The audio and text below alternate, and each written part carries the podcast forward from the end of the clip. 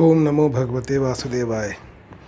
श्रीमद् भगवत गीता बारहवां अध्याय श्लोक तेरह के आगे भगवान ने निर्गुण निराकार ब्रह्म और सगुण साकार भगवान की उपासना करने वाले उपासकों में सगुण उपासकों को श्रेष्ठ बताकर अर्जुन को सगुण उपासना करने की आज्ञा दी। सगुण उपासना के अंतर्गत भगवान ने आठवें से ग्यारहवें श्लोक तक अपनी प्राप्ति के चार साधन बताए।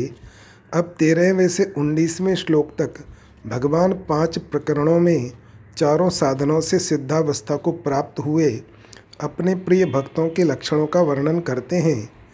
पहला प्रकरण तेरहवें और चौदहवें दो श्लोकों का है जिसमें सिद्ध भक्त के बारह लक्षण बताए गए हैं। अद्वेष्टा सर्वभूतानां मैत्रः करुण एव च निर्ममो निरहंकारः सम्म दुःख सुख क्षमी संतुष्टः सततं योगी यतात्मा दृढ़ निश्चयः मय्यर्पित मनोबुद्धिर्यो मद्भक्तः समे प्रियः। सब प्राणियों में द्वेष भाव से रहित और मित्र भाव वाला तथा दयालु भी और ममता रहित अहंकार रहित सुख दुख की प्राप्ति में सम क्षमाशील निरंतर संतुष्ट योगी शरीर को वश में किए हुए दृढ़ निश्चय वाला मुझ में अर्पित मन बुद्धि वाला जो मेरा भक्त है वह मुझे प्रिय है। व्याख्या। अद्वेष्टा सर्वभूतानाम यानी अनिष्ट करने वालों के दो भेद हैं। पहला, इष्ट की प्राप्ति में अर्थात धन मान बड़ाई आदर सत्कार आदि की प्राप्ति में बाधा पैदा करने वाले, और दूसरा अनिष्ट पदार्थ क्रिया व्यक्ति घटना आदि से संयोग कराने वाले।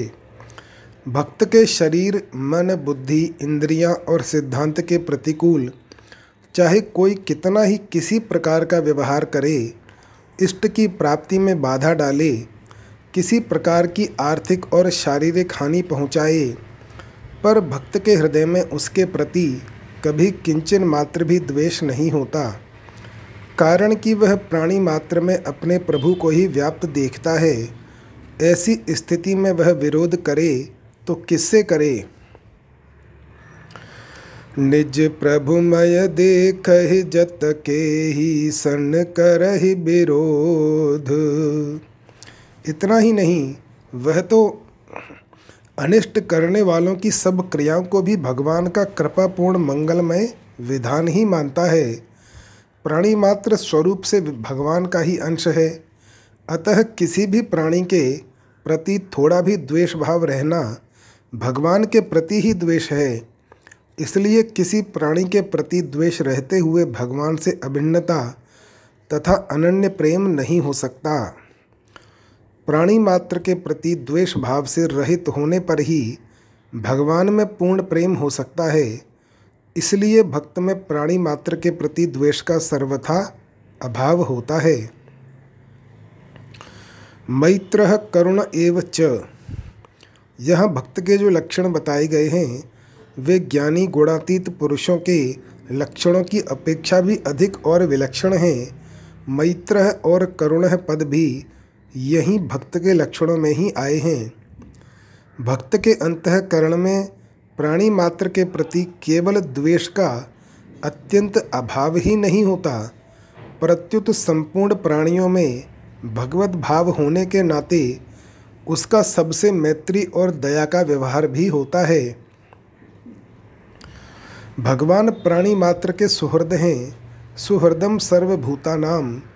भगवान का स्वभाव भक्त में अवतरित होने के कारण भक्त भी संपूर्ण प्राणियों का सुहृद होता है। सुहृदः सर्वदेहिनाम। इसलिए भक्त का भी सभी प्राणियों के प्रति बिना किसी स्वार्थ के स्वाभाविक ही मैत्री और दया का भाव रहता है। हेतु रहित जग जुग उपकारी तुम तुम्हार सेवक असुरारी। अपना अनिष्ट करने वालों के प्रति भी भक्त के द्वारा मित्रता का व्यवहार होता है, क्योंकि उसका भाव यह रहता है कि अनिष्ट करने वाले ने अनिष्ट रूप में भगवान का विधान ही प्रस्तुत किया है। अतः उसने जो कुछ किया है मेरे लिए ठीक ही किया है, कारण कि भगवान का विधान सदैव मंगलमय होता है। इतना ही नहीं, भक्त यह मानता है कि मेरा अनिष्ट करने वाला अनिष्ट में निमित्त बनकर मेरे पूर्वकृत पाप कर्मों का नाश कर रहा है, अतः वह विशेष रूप से आदर का पात्र है।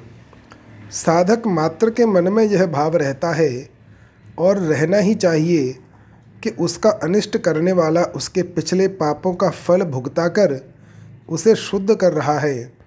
जब सामान्य साधक में भी अनिष्ट करने वाले के प्रति मैत्री और करुणा का भाव रहता है, फिर सिद्ध भक्त का तो कहना ही क्या है। सिद्ध भक्त का तो उसके प्रति ही क्या, प्राणी मात्र के प्रति मैत्री और दया का विलक्षण भाव रहता है। पातंजल योग दर्शन में चित्त शुद्धि के चार हेतु बताए गए हैं। मैत्री करुणा मुदितोपेक्षाणाम सुख दुख पुण्या पुण्य विषयाणाम भावना तश्चित्त प्रसादनम। सुखियों के प्रति मैत्री, दुखियों के प्रति करुणा, पुण्यात्माओं के प्रति मुदिता यानी प्रसन्नता और पापात्माओं के प्रति उपेक्षा के भाव से चित्त में निर्मलता आती है। परंतु भगवान ने इन चारों हेतुओं को दो में विभक्त कर दिया है, मैत्रः च करुणः। तात्पर्य यह है कि सिद्ध भक्त का सुखियों और पुण्यात्माओं के प्रति मैत्री का भाव तथा दुखियों और पापात्माओं के प्रति करुणा का भाव रहता है।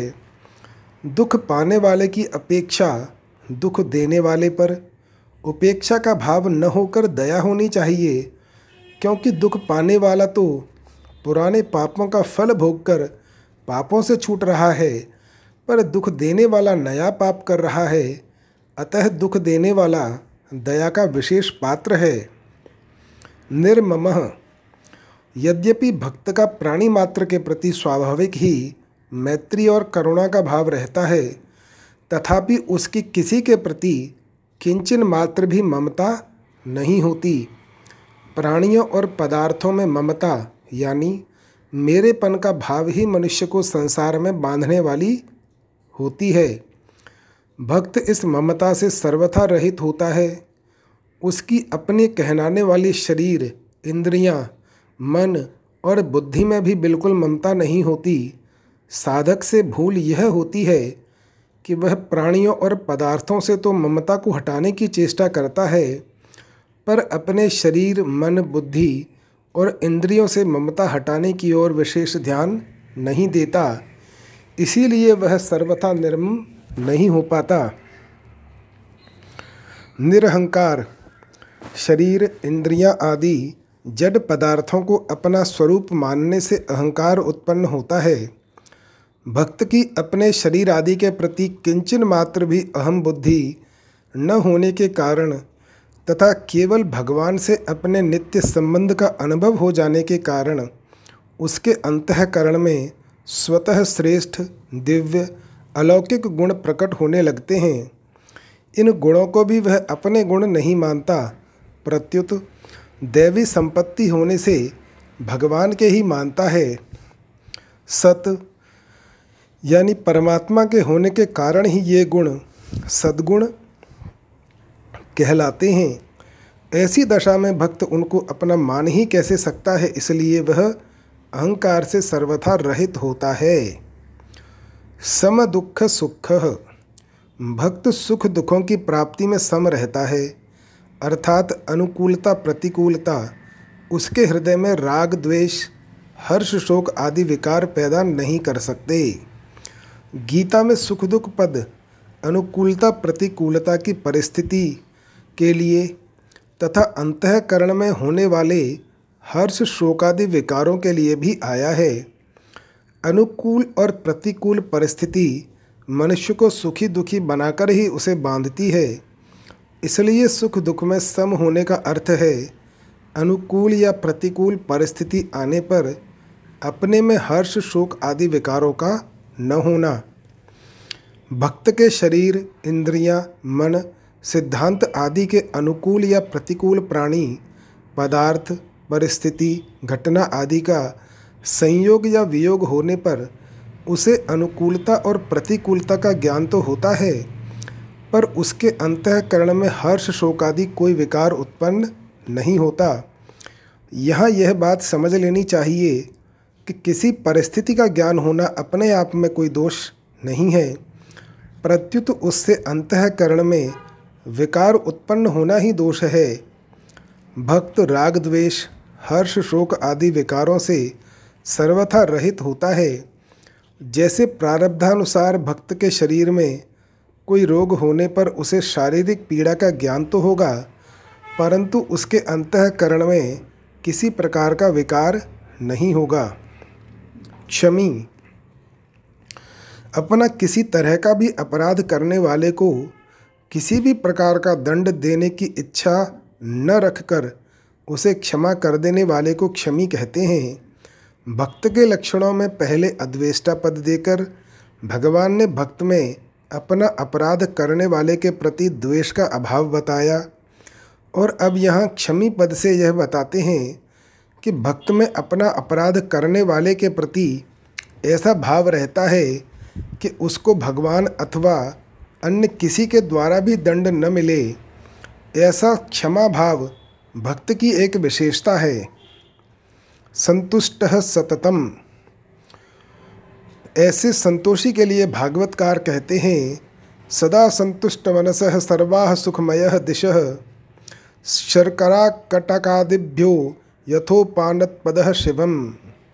जैसे पैरों में जूते पहनकर चलने वाले को कंकण और कांटों से कोई भय नहीं होता, ऐसे ही जिसके मन में संतोष है उसके लिए सर्वदा सब जगह सुख ही सुख है, दुख है ही नहीं। जीव के मन को जीव को मन के अनुकूल प्राणी, पदार्थ, घटना, परिस्थिति आदि के संयोग में और मन के प्रतिकूल प्राणी, पदार्थ, घटना, परिस्थिति आदि के वियोग में एक संतोष होता है। विजातीय और अनित्य पदार्थों से होने के कारण यह संतोष स्थायी नहीं रह पाता। स्वयं नित्य होने के कारण जीव को नित्य परमात्मा की अनुभूति से ही वास्तविक और स्थायी संतोष होता है। भगवान को प्राप्त होने पर भक्त नित्य निरंतर संतुष्ट रहता है, क्योंकि न तो उसका भगवान से कभी वियोग होता है और न उसको नाशवान संसार की कोई आवश्यकता ही रहती है। अतः उसके असंतोष का कोई कारण ही नहीं रहता। इस संतुष्टि के कारण वह संसार के किसी भी प्राणी, पदार्थ के प्रति किंचन मात्र भी महत्व बुद्धि नहीं रखता। संत कबीरदास जी कहते हैं, गोधन गजधन बाजधन और रतन धन खान, जब आवे संतोष धन सब धन धूर समान। संतुष्ट है के साथ सततम पद देकर भगवान ने भक्त के उस नित्य निरंतर रहने वाले संतोष की ओर ही लक्ष्य कराया है, जिसमें न तो कभी कोई अंतर पड़ता है और न कभी अंतर पड़ने की संभावना ही रहती है। कर्म योग, ज्ञान योग या भक्ति योग, किसी भी योग मार्ग से सिद्धि प्राप्त करने वाले महापुरुष में ऐसी संतुष्टि जो वास्तव में है निरंतर रहती है। योगी, भक्ति योग के द्वारा परमात्मा को प्राप्त नित्य निरंतर परमात्मा से संयुक्त पुरुष का नाम यहाँ योगी है। वास्तव में किसी भी मनुष्य का परमात्मा से कभी वियोग हुआ नहीं है, है नहीं, हो सकता नहीं और संभव ही नहीं। इस वास्तविकता का जिसने अनुभव कर लिया है वही योगी है। यतात्मा, जिसका मन, बुद्धि, इंद्रियों सहित शरीर पर पूर्ण अधिकार है, वह यतात्मा है। सिद्ध भक्त को मान, बुद्धि आदि वश में करने नहीं पड़ते, प्रत्युत ये स्वाभाविक ही उसके वश में रहते हैं। इसलिए उसमें किसी प्रकार के इंद्रियजन्य दुर्गुण दुराचार के आने की संभावना ही नहीं रहती। वास्तव में मन, बुद्धि, इंद्रियां स्वाभाविक रूप से सन्मार्ग पर चलने के लिए ही हैं, किंतु संसार से रागयुक्त संबंध रहने से ये मार्गच्युत हो जाती हैं। भक्त का संसार से किंचन मात्र भी रागयुक्त संबंध नहीं होता, इसलिए उसकी मन बुद्धि इंद्रियां सर्वथा उसके वश में होती हैं। अतः उसकी प्रत्येक क्रिया दूसरों के लिए आदर्श होती है। ऐसा देखा जाता है कि न्याय पथ पर चलने वाले सत्पुरुषों की इंद्रियां भी कभी कुमार्गामी नहीं होती। जैसे राजा दुष्यंत की वृत्ति शकुंतला की ओर जाने पर उन्हें दृढ़ विश्वास हो जाता है कि यह क्षत्रिय कन्या ही है, ब्राह्मण कन्या नहीं। कवि कालिदास के कथनानुसार जहाँ संदेह हो वहाँ सत्पुरुष के अंतःकरण की प्रवृत्ति ही प्रमाण होती है। अभिज्ञान शाकुंतलम में लिखा है, सताम ही संदेह पदेषु वस्तुषु प्रमाणमंतः करण प्रवृत्तयः। जब न्यायशील सत्पुरुष की इंद्रियों की प्रवृत्ति भी स्वतः कुमार्ग की ओर नहीं होती, तब सिद्ध भक्त की मन बुद्धि इंद्रियां कुमार्ग की ओर जा ही कैसे सकती हैं। दृढ़ निश्चयः। सिद्ध महापुरुष की दृष्टि में संसार की स्वतंत्र सत्ता का सर्वथा अभाव रहता है। उसकी बुद्धि में एक परमात्मा की ही अटल सत्ता रहती है। अतः उसकी बुद्धि में विपर्यय दोष यानी प्रतिक्षण बदलने वाले संसार का स्थायी देखना नहीं रहता।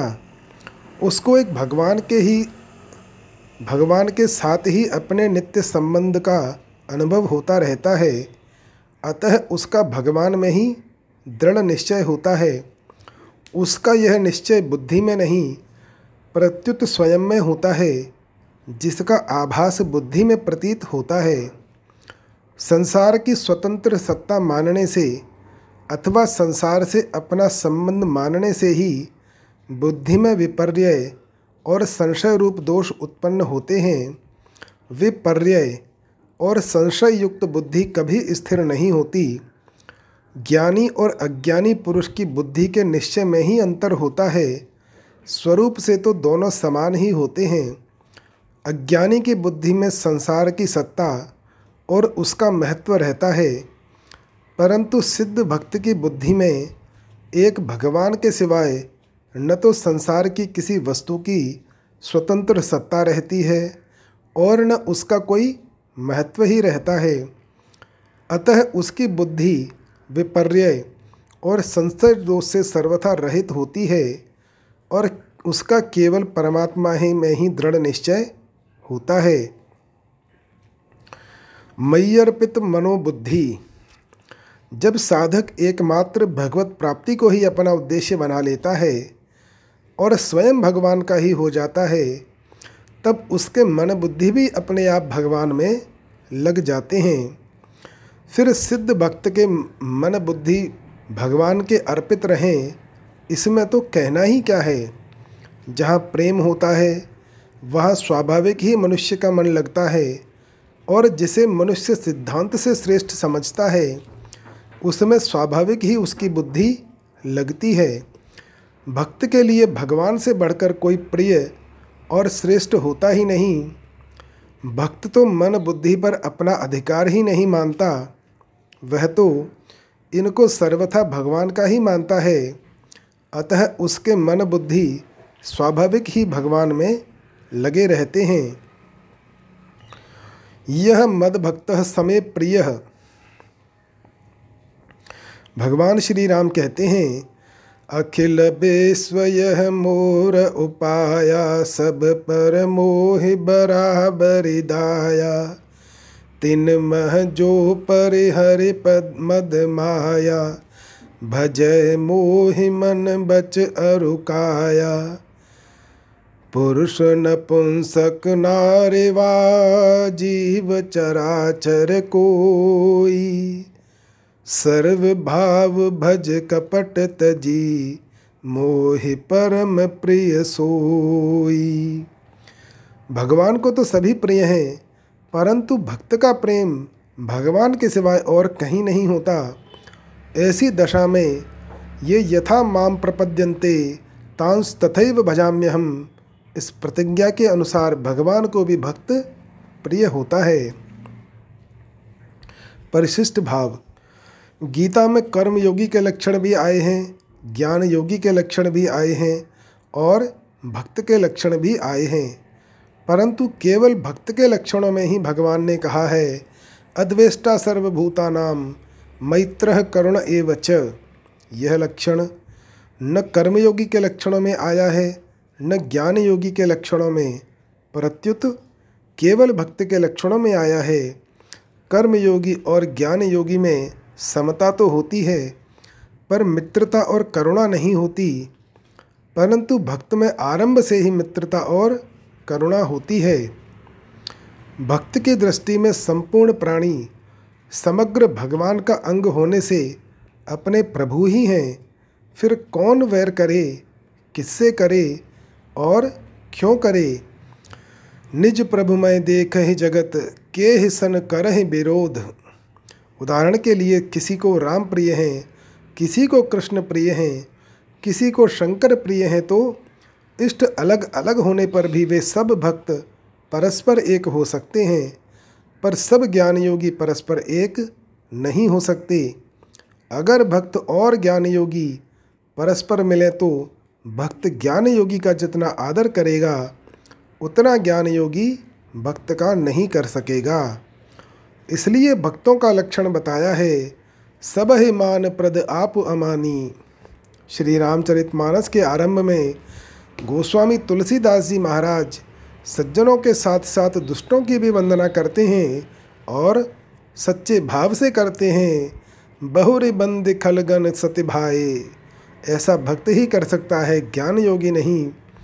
यद्यपि ज्ञान योगी का किसी से कभी किंचन मात्र भी वैर नहीं होता, तथापि उसमें स्वाभाविक उसीन उदासीनता तटस्थ रहती है। विवेक मार्ग में वैराग्य की मुख्यता रहती है और वैराग्य रूखा होता है।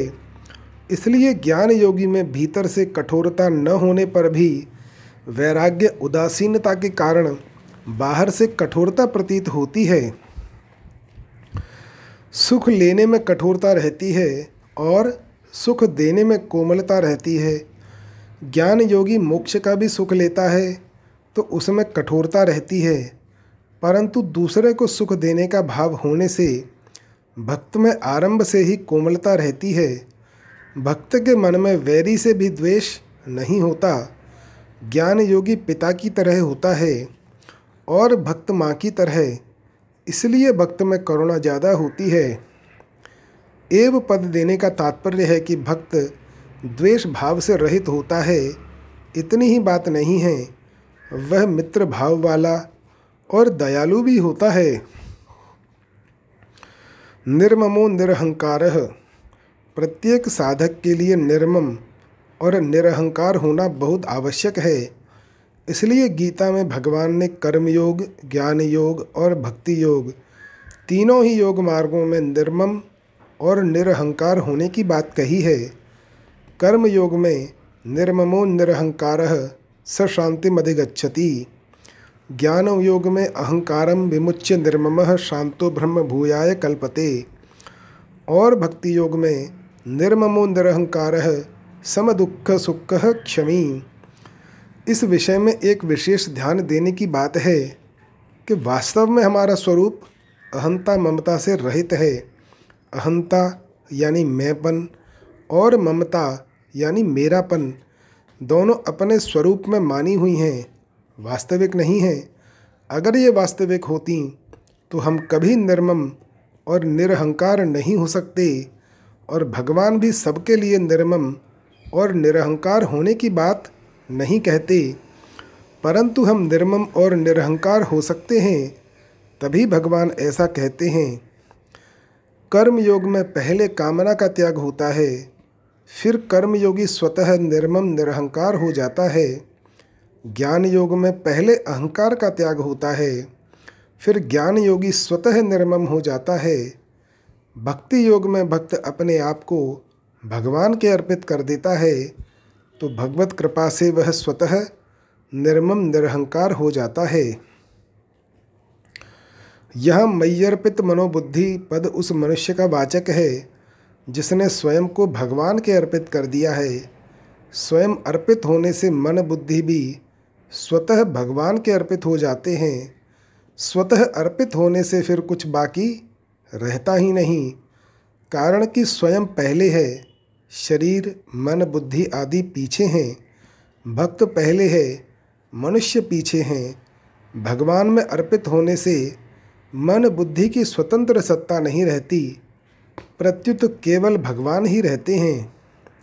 भगवान का परा और अपरा दोनों प्रकृतियों के साथ समान संबंध है, पर जीव का संबंध अपरा के साथ नहीं है, कारण कि जीव अपरा प्रकृति से उत्कृष्ट है और भगवान का अंश है, इसलिए जीव का संबंध भगवान के साथ है।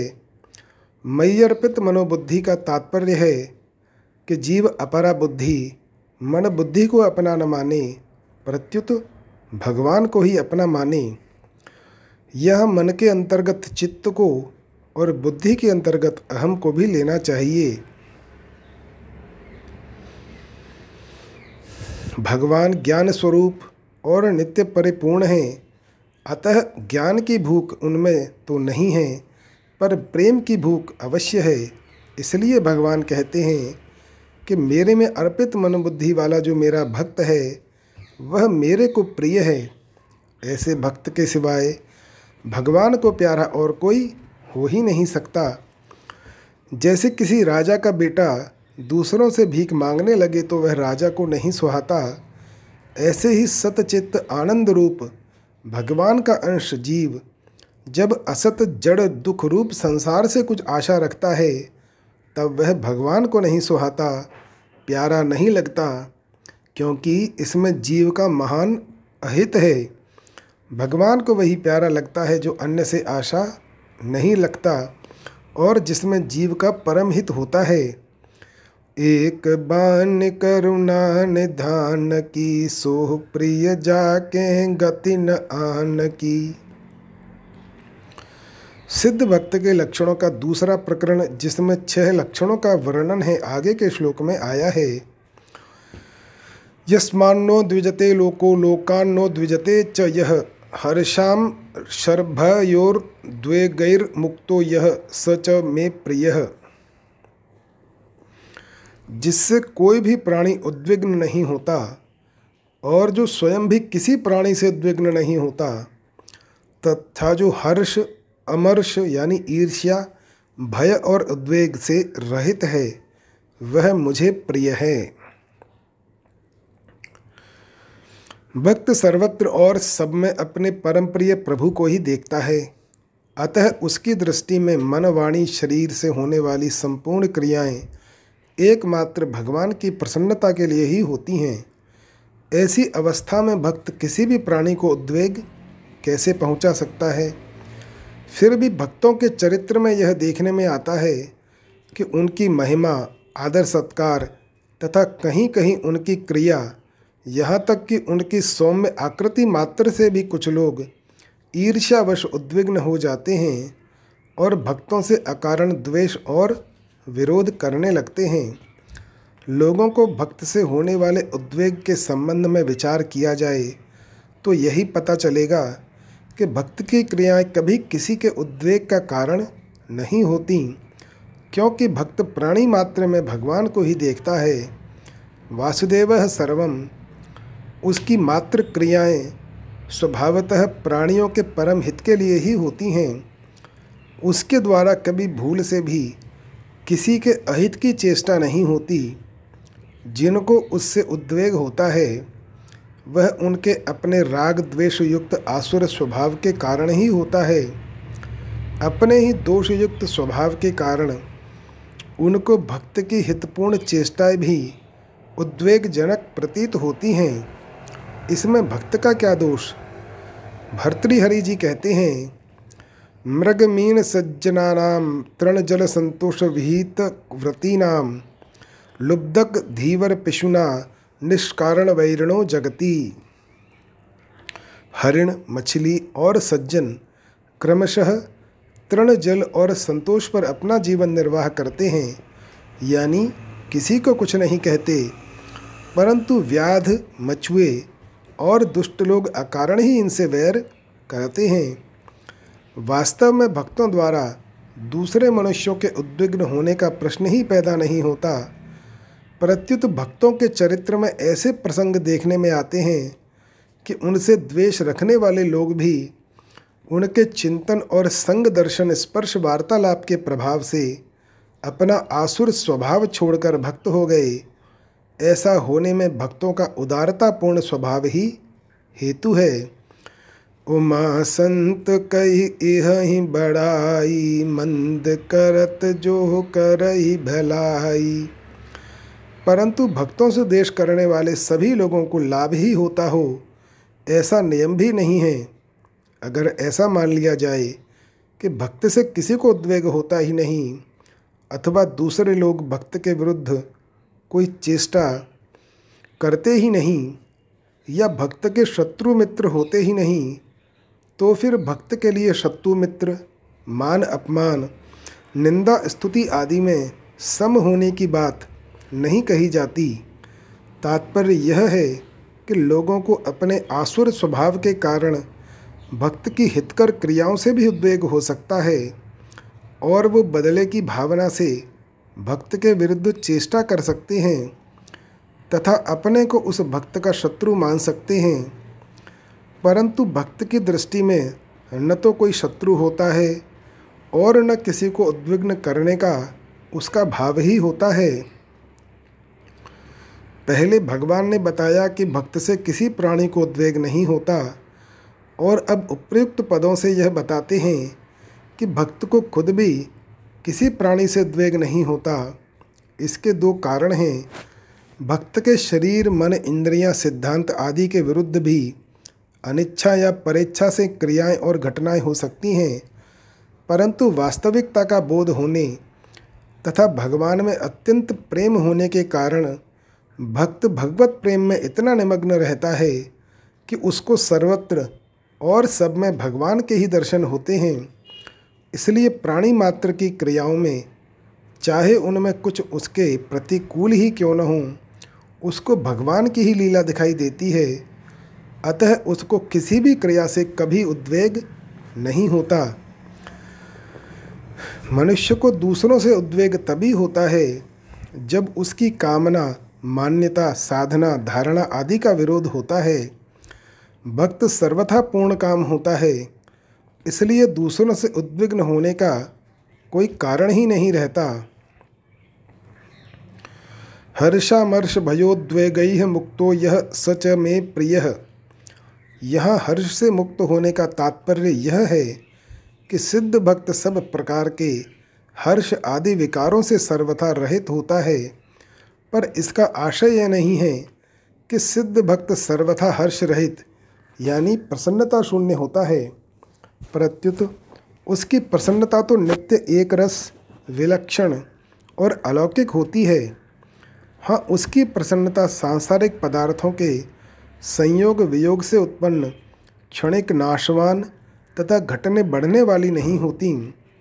सर्वत्र भगवत बुद्धि रहने से एकमात्र अपने इष्ट देव भगवान को और उनकी लीलाओं को देख देख कर वह सदा ही प्रसन्न रहता है।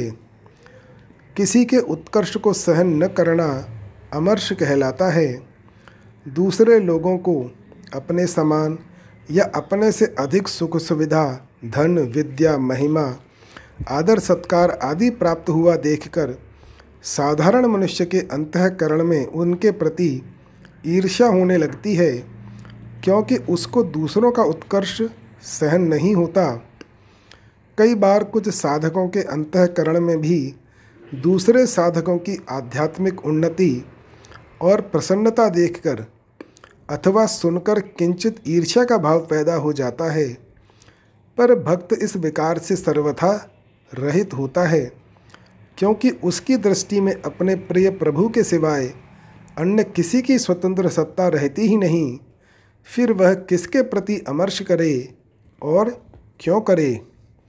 अगर साधक के हृदय में दूसरों की आध्यात्मिक उन्नति देखकर ऐसा भाव पैदा होता है कि मेरी भी ऐसी ही आध्यात्मिक उन्नति हो, तो यह भाव उसके साधन में सहायक होता है। परंतु अगर साधक के हृदय में ऐसा भाव पैदा हो जाए कि इसकी उन्नति क्यों हो गई, तो ऐसे दुर्भाव के कारण उसके हृदय में अमर्ष यानी ईर्ष्या का भाव पैदा हो जाएगा जो उसे पतन की ओर ले जाने वाला होगा। इष्ट के वियोग और अनिष्ट के संयोग की आशंका से होने वाले विकार को भय कहते हैं। भय दो कारणों से होता है, बाहरी कारणों से जैसे सिंह, सांप, चोर, डाकू आदि से अनिष्ट होने अथवा किसी प्रकार की सांसारिक हानि पहुंचने की आशंका से होने वाला भय, और दूसरा भीतरी कारणों से जैसे चोरी, झूठ, कपट, व्यभिचार आदि शास्त्र विरुद्ध भावों तथा आचरणों से होने वाला भय। सबसे बड़ा भय मौत का होता है।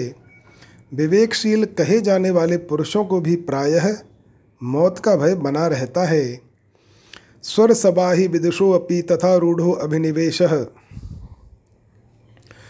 साधक को भी प्रायः सत्संग, भजन, ध्यान आदि साधनों से शरीर के क्रश होने आदि का भय रहता है। उसको कभी कभी यह भय भी होता है कि संसार से सर्वथा वैराग्य हो जाने पर मेरे शरीर और परिवार का पालन कैसे होगा। साधारण मनुष्य को अनुकूल वस्तु की प्राप्ति में बाधा पहुंचाने वाले अपने से बलवान मनुष्य से भय होता है। ये सभी भय केवल शरीर जड़ता के आश्रय से ही पैदा होते हैं। भक्त सर्वथा भगवत चरणों के आश्रित रहता है, इसलिए वह सदा सर्वदा भय रहित होता है। साधक को भी तभी तक भय रहता है जब तक वह सर्वथा भगवत चरणों के आश्रित नहीं हो जाता।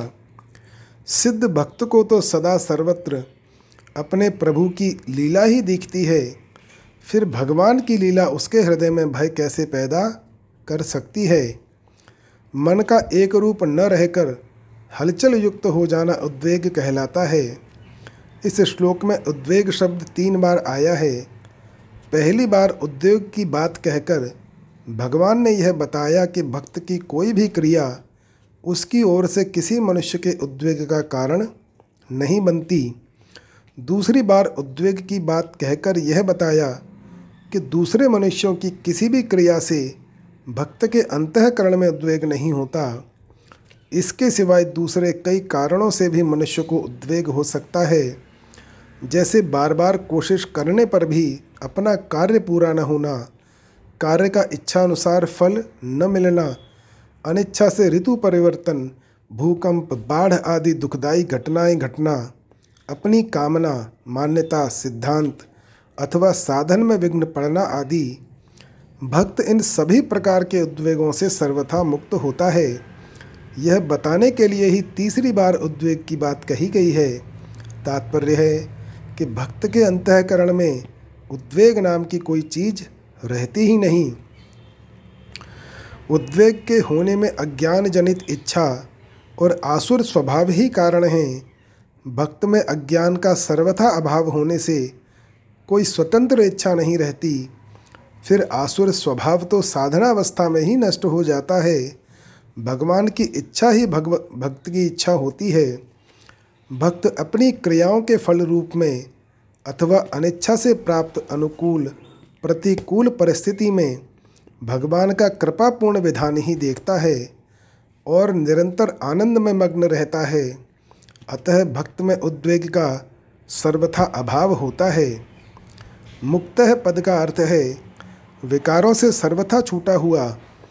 अंतःकरण में संसार का आदर रहने से अर्थात परमात्मा में पूर्णतया मन बुद्धि न लगने से ही हर्ष, अमर्ष, भय, उद्वेग आदि विकार उत्पन्न होते हैं। परंतु भक्त की दृष्टि में एक भगवान के सिवाय अन्य किसी की स्वतंत्र सत्ता और महत्ता न रहने से उसमें ये विकार उत्पन्न ही नहीं होते। उसमें स्वाभाविक ही सद्गुण सदाचार रहते हैं। इस श्लोक में भगवान ने भक्तः पद न देकर मुक्तः पद दिया है। इसका तात्पर्य है कि भक्त यावन मात्र दुर्गुण दुराचारों से सर्वथा रहित होता है। गुणों का अभिमान होने से दुर्गुण अपने आप आ जाते हैं।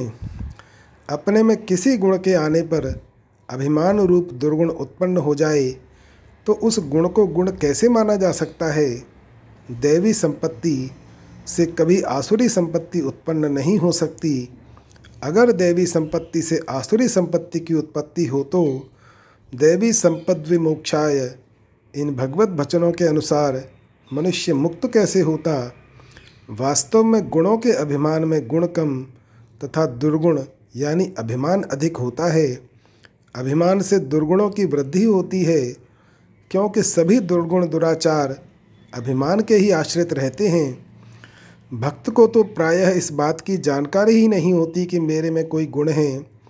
अगर उसको अपने में कभी कोई गुण दिखता भी है तो वह उसको भगवान का ही मानता है, अपना नहीं। इस प्रकार गुणों का अभिमान न होने के कारण भक्त सभी दुर्गुण दुराचारों विकारों से मुक्त होता है। भक्त को भगवान प्रिय होते हैं, इसलिए भगवान को भी भक्त प्रिय होते हैं। दूसरे को सत्ता देने से ही उद्वेग, ईर्ष्या, भय आदि होते हैं। भक्त की दृष्टि में एक भगवान के सिवाय दूसरी कोई सत्ता है ही नहीं, फिर वह किससे उद्वेग, ईर्ष्या, भय आदि करे और क्यों करे। निज प्रभु मैं दे कहीं जगत के ही सन करहीं विरोध। सिद्ध भक्त के छह लक्षण बताने वाला तीसरा प्रकरण आगे के श्लोक में आया है। अनपेक्षः शुचिर दक्ष उदासीनो गतव्यथः सर्वारंभ परित्यागी यो मदभक्तः समय प्रियः। जो अपेक्षा यानी आवश्यकता से रहित, बाहर भीतर से पवित्र, चतुर, उदासीन, व्यथा से रहित और सभी आरंभों का अर्थात नए नए कर्मों के आरंभ का सर्वा सर्वथा त्यागी है, वह मेरा भक्त मुझे प्रिय है। अनपेक्षः भक्त भगवान को ही सर्वश्रेष्ठ मानता है। उसकी दृष्टि में भगवत प्राप्ति से बढ़कर दूसरा कोई लाभ नहीं होता। अतः संसार की किसी भी वस्तु में उसका किंचन मात्र भी खिंचाव नहीं होता। इतना ही नहीं, अपने कहलाने वाले शरीर, इंद्रियों, मन, बुद्धि में भी उसका अपनापन नहीं रहता। प्रत्युत वह उनको भी भगवान का ही मानता है, जो कि वास्तव में भगवान के ही हैं। अतः उसको शरीर निर्वाह की भी चिंता नहीं होती, फिर वह और किस बात की अपेक्षा करे। अर्थात फिर उसे किसी भी वस्तु की इच्छा, वासना, स्पृहा नहीं रहती। भक्त पर चाहे कितनी ही बड़ी आपत्ति आ जाए, आपत्ति का ज्ञान होने पर भी उसके चित्त पर प्रतिकूल प्रभाव नहीं होता। भयंकर से भयंकर परिस्थिति में भी वह भगवान की लीला का अनुभव करके मस्त रहता है, इसलिए वह किसी प्रकार की अनुकूलता की कामना नहीं करता। नाशवान पदार्थ तो रहते नहीं, उनका वियोग अवश्यंभावी है और अविनाशी परमात्मा से कभी वियोग होता ही नहीं। इस वास्तविकता को जानने के कारण भक्त में स्वाभाविक ही नाशवान पदार्थों की इच्छा पैदा नहीं होती। यह बात खास ध्यान देने की है कि केवल इच्छा करने से शरीर निर्वाह के पदार्थ मिलते हों तथा इच्छा न करने से न मिलते हो, ऐसा कोई नियम नहीं है। वास्तव में शरीर निर्वाह की आवश्यक सामग्री स्वतः प्राप्त होती है, क्योंकि जीव मात्र के शरीर निर्वाह की आवश्यक सामग्री का प्रबंध भगवान की ओर से पहले ही हुआ रहता है। इच्छा करने से तो आवश्यक वस्तुओं की प्राप्ति में बाधा ही आती है। अगर मनुष्य किसी वस्तु को अपने लिए अत्यंत आवश्यक समझकर वह वस्तु कैसे मिले, कहाँ मिले, कब मिले, ऐसी प्रबल इच्छा को अपने अंतःकरण में पकड़े रहता है, तो उसकी उस इच्छा का विस्तार नहीं हो पाता। अर्थात उसकी वह इच्छा दूसरे लोगों के अंतःकरण तक नहीं पहुंच पाती। इस कारण दूसरे लोगों के अंतःकरण में उस आवश्यक वस्तु को देने की इच्छा या प्रेरणा नहीं होती। प्रायः देखा जाता है कि लेने की प्रबल इच्छा रखने वाले को कोई देना नहीं चाहता। इसके विपरीत किसी वस्तु की इच्छा न रखने वाले विरक्त, त्यागी और बालक की आवश्यकताओं का अनुभव अपने आप दूसरों को होता है और दूसरे उनके शरीर निर्वाह का अपने आप प्रसन्नतापूर्वक प्रबंध करते हैं। इससे यह सिद्ध हुआ कि इच्छा न करने से जीवन निर्वाह की आवश्यक वस्तुएं बिना मांगे स्वतः मिलती हैं। अतः वस्तुओं की इच्छा करना केवल मूर्खता और अकारण दुख पाना ही है। सिद्ध भक्त को तो अपने कहे जाने वाले शरीर की भी अपेक्षा नहीं होती, इसलिए वह सर्वथा निरपेक्ष होता है। किसी किसी भक्त को तो इसकी भी अपेक्षा नहीं होती कि भगवान दर्शन दें। भगवान दर्शन दें तो आनंद, न दें तो आनंद, वह तो सदा भगवान की प्रसन्नता और कृपा को देखकर मस्त रहता है। ऐसे निरपेक्ष भक्त के पीछे पीछे भगवान भी घूमते हैं। भगवान स्वयं कहते हैं, निरपेक्षम मुनिम शांतम निर्वैरम समदर्शनम अनुव्रजाम्यहम नित्यम पूय येत्यं घ्रेरे रुभिः। श्रीमद्भागवत। जो निरपेक्ष निरंतर मेरा मनन करने वाला, शांत, द्वेष रहित और सबके प्रति समान दृष्टि रखने वाला है, उस महात्मा के पीछे पीछे मैं सदा यह सोच कर घूमा करता हूँ कि उसकी चरण रज मेरे ऊपर पड़ जाए और मैं पवित्र हो जाऊं।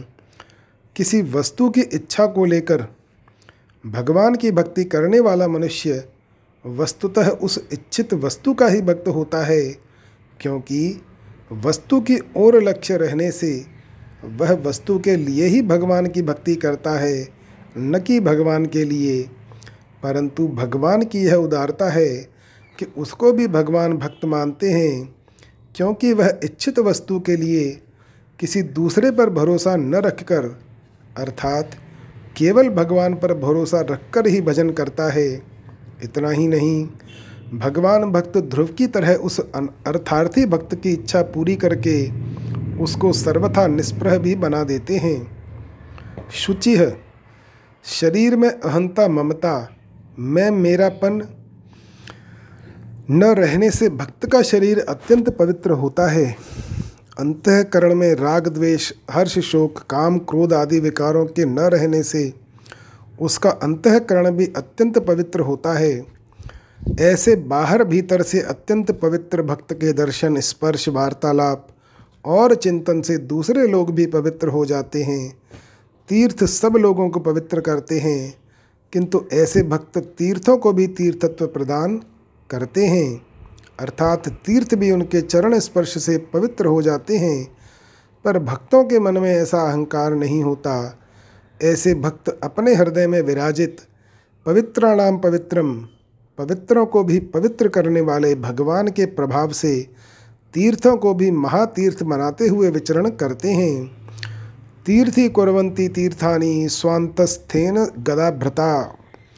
महाराज भगीरथ गंगा जी से कहते हैं, साधवो न्यासिनः शांता ब्रह्मिष्ठा लोक पावनाः हरन्त्यघम ते असंगात ते श्वास्ते ह्यभिद्धरीह।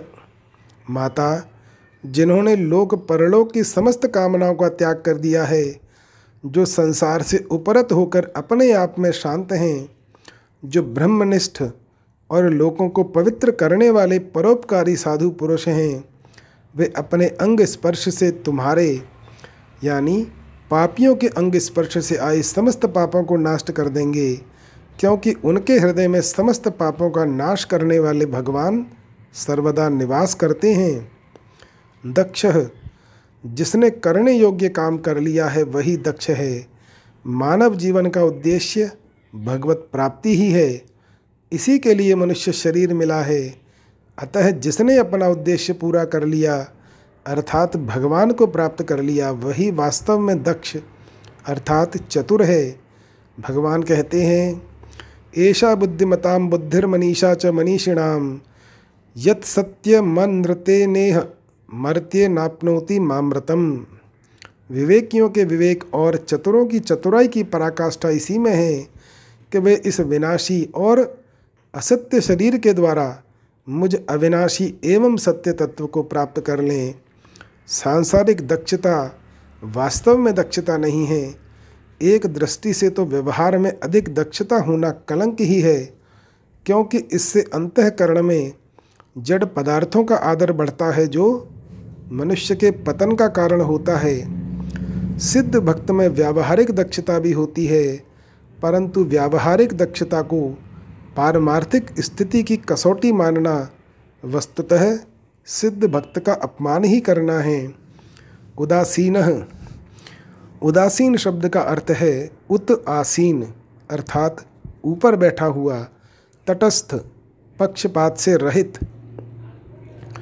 विवाद करने वाले दो व्यक्तियों के प्रति जिसका सर्वथा तटस्थ भाव रहता है उसको उदासीन कहा जाता है। उदासीन शब्द निर्लिप्तता का द्योतक है।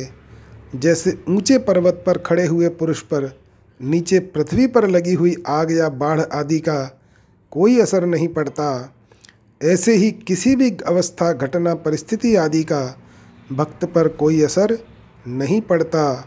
वह सदा निर्लिप्त रहता है।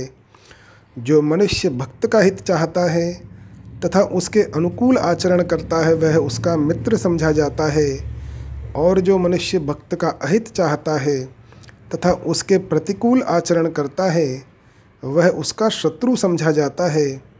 इस प्रकार मित्र और शत्रु समझे जाने वाले व्यक्ति के साथ भक्त के बाहरी व्यवहार में फर्क मालूम दे सकता है, परंतु भक्त के अंतःकरण में दोनों मनुष्यों के प्रति किंचन मात्र भी भेदभाव नहीं होता।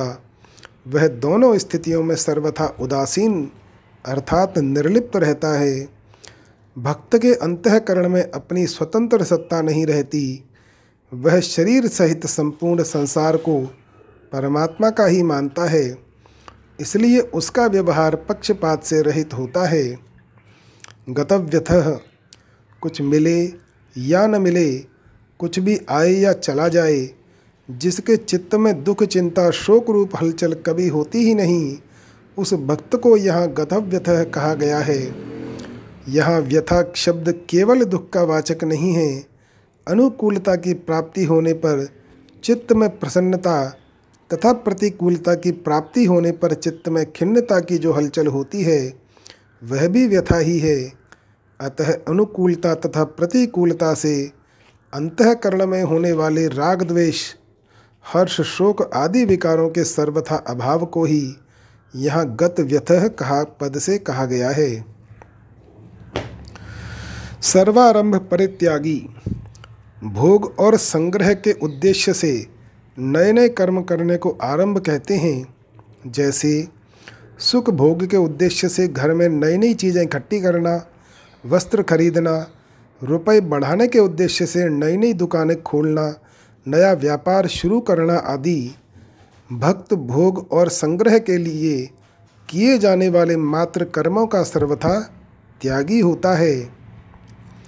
अनारंभ अनिकेत अमानी अनग अरोष दक्ष विज्ञानी। जिसका उद्देश्य संसार का है और जो वर्ण, आश्रम, विद्या, बुद्धि, योग्यता, पद, अधिकार आदि को लेकर अपने में विशेषता देखता है वह भक्त नहीं होता। भक्त भगवान निष्ठ होता है। अतः उसके कहलाने वाले शरीर, इंद्रियां, मन, बुद्धि, क्रिया, फल आदि सब भगवान के अर्पित होते हैं। वास्तव में इन शरीर आदि के मालिक भगवान ही हैं। प्रकृति और प्रकृति का कार्य मात्र भगवान का है। अतः भक्त एक भगवान के सिवाय किसी को भी अपना नहीं मानता। वह अपने लिए कभी कुछ नहीं करता। उसके द्वारा होने वाले मात्र कर्म भगवान की प्रसन्नता के लिए ही होते हैं। धन, संपत्ति, सुख, आराम, मान, बढ़ाई आदि के लिए किए जाने वाले कर्म उसके द्वारा कभी होते ही नहीं।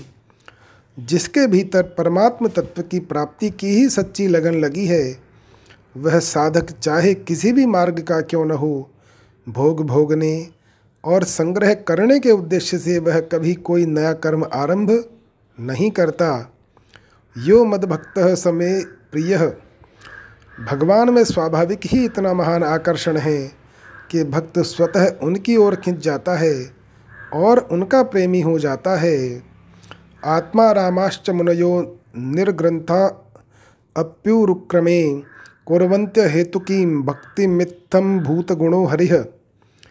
ज्ञान के द्वारा जिनकी चित्त जड़ग्रंथि कट गई है ऐसे आत्मा राम मुनिगण भी भगवान की हेतु रहित निष्काम भक्ति किया करते हैं, क्योंकि भगवान के गुण ही ऐसे हैं कि वे प्राणियों को अपनी ओर खींच लेते हैं। यह प्रश्न हो सकता है कि अगर भगवान में इतना महान आकर्षण है तो सभी मनुष्य भगवान की ओर क्यों नहीं खिंच जाते, उनके प्रेमी क्यों नहीं हो जाते? वास्तव में देखा जाए तो जीव भगवान का ही अंश है, अतः उसका भगवान की ओर स्वतः स्वाभाविक आकर्षण होता है। परंतु जो भगवान वास्तव में अपने हैं उनको तो मनुष्य ने अपना माना नहीं, और जो मन बुद्धि इंद्रियां शरीर कुटुंब आदि अपने नहीं हैं उनको उसने अपना मान लिया। इसलिए वह शारीरिक निर्वाह और सुख की कामना से सांसारिक भोगों की ओर आकृष्ट हो गया तथा अपने अंशी भगवान से दूर हो गया। फिर भी उसकी यह दूरी वास्तविक नहीं माननी चाहिए, कारण कि नाशवान भोगों की ओर आकृष्ट होने से उसकी भगवान से दूरी दिखाई तो देती है पर वास्तव में दूरी है नहीं, क्योंकि उन भोगों में भी तो सर्वव्यापी भगवान परिपूर्ण हैं। परंतु इंद्रियों के विषयों में अर्थात भोगों में ही आसक्ति होने के कारण उसको उनमें छिपे भगवान दिखाई नहीं देते। जब इन नाशवान भोगों की ओर उसका आकर्षण नहीं रहता तब वह स्वतः ही भगवान की ओर खिंच जाता है। संसार में किंचन मात्र भी आसक्ति न रहने से भक्त का एकमात्र भगवान में स्वतः प्रेम होता है। ऐसे अनन्य प्रेमी भक्त को भगवान मद भक्तः कहते हैं। जिसका भक्त जिस भक्त का भगवान में अनन्य प्रेम है वह भगवान को प्रिय होता है। परिशिष्ट भाव अनपेक्ष अमुक वस्तु आदि न हो तो काम कैसे चलेगा, यह अपेक्षा भक्त में नहीं होती। भक्त की दृष्टि में सब कुछ भगवान ही भगवान है, फिर वह किसकी अपेक्षा रखे। शुचि भक्त का दर्शन स्पर्श भाषण दूसरों को शुद्ध करने वाला होता है। उसके शरीर का स्पर्श करने वाली हवा भी शुद्ध होती है। यद्यपि ऐसी शुद्धि ज्ञान योगी महापुरुष में भी होती है, तथापि भक्त में शुरू से ही सबकी हितैषिता मैत्र करुणा एवं चय विशेष रूप से रहने के कारण उसमें विशेष शुद्धि होती है। दक्ष भक्त ने करने योग्य काम कर लिया, अर्थात वह कृतकृत्य ज्ञात ज्ञातव्य और प्राप्त प्राप्तव्य हो गया, इसलिए वह दक्ष है। सर्वारंभ परित्यागी यह पद चौदहवें अध्याय के पच्चीसवें श्लोक में गुणातीत महापुरुष के लिए भी आया है। सर्वारंभ परित्यागी गुणातीतः स उच्यते। गुणातीत महापुरुष में कर्तृत्व न होने से वह सर्वारंभ परित्यागी होता है, और भक्त में स्वार्थ तथा अभिमान न होने से वह सर्वारंभ परित्यागी होता है। भक्त को अपने लिए कुछ करना शेष है ही नहीं, फिर वह आरंभ क्या करे। उसके द्वारा आरंभ तो हो सकता है पर उसमें उसको कोई लगाव आसक्ति प्रयोजन आग्रह नहीं रहता। आरंभ हो जाए तो ठीक, न हो तो ठीक, वह दोनों में सम रहता है। जय श्री राम।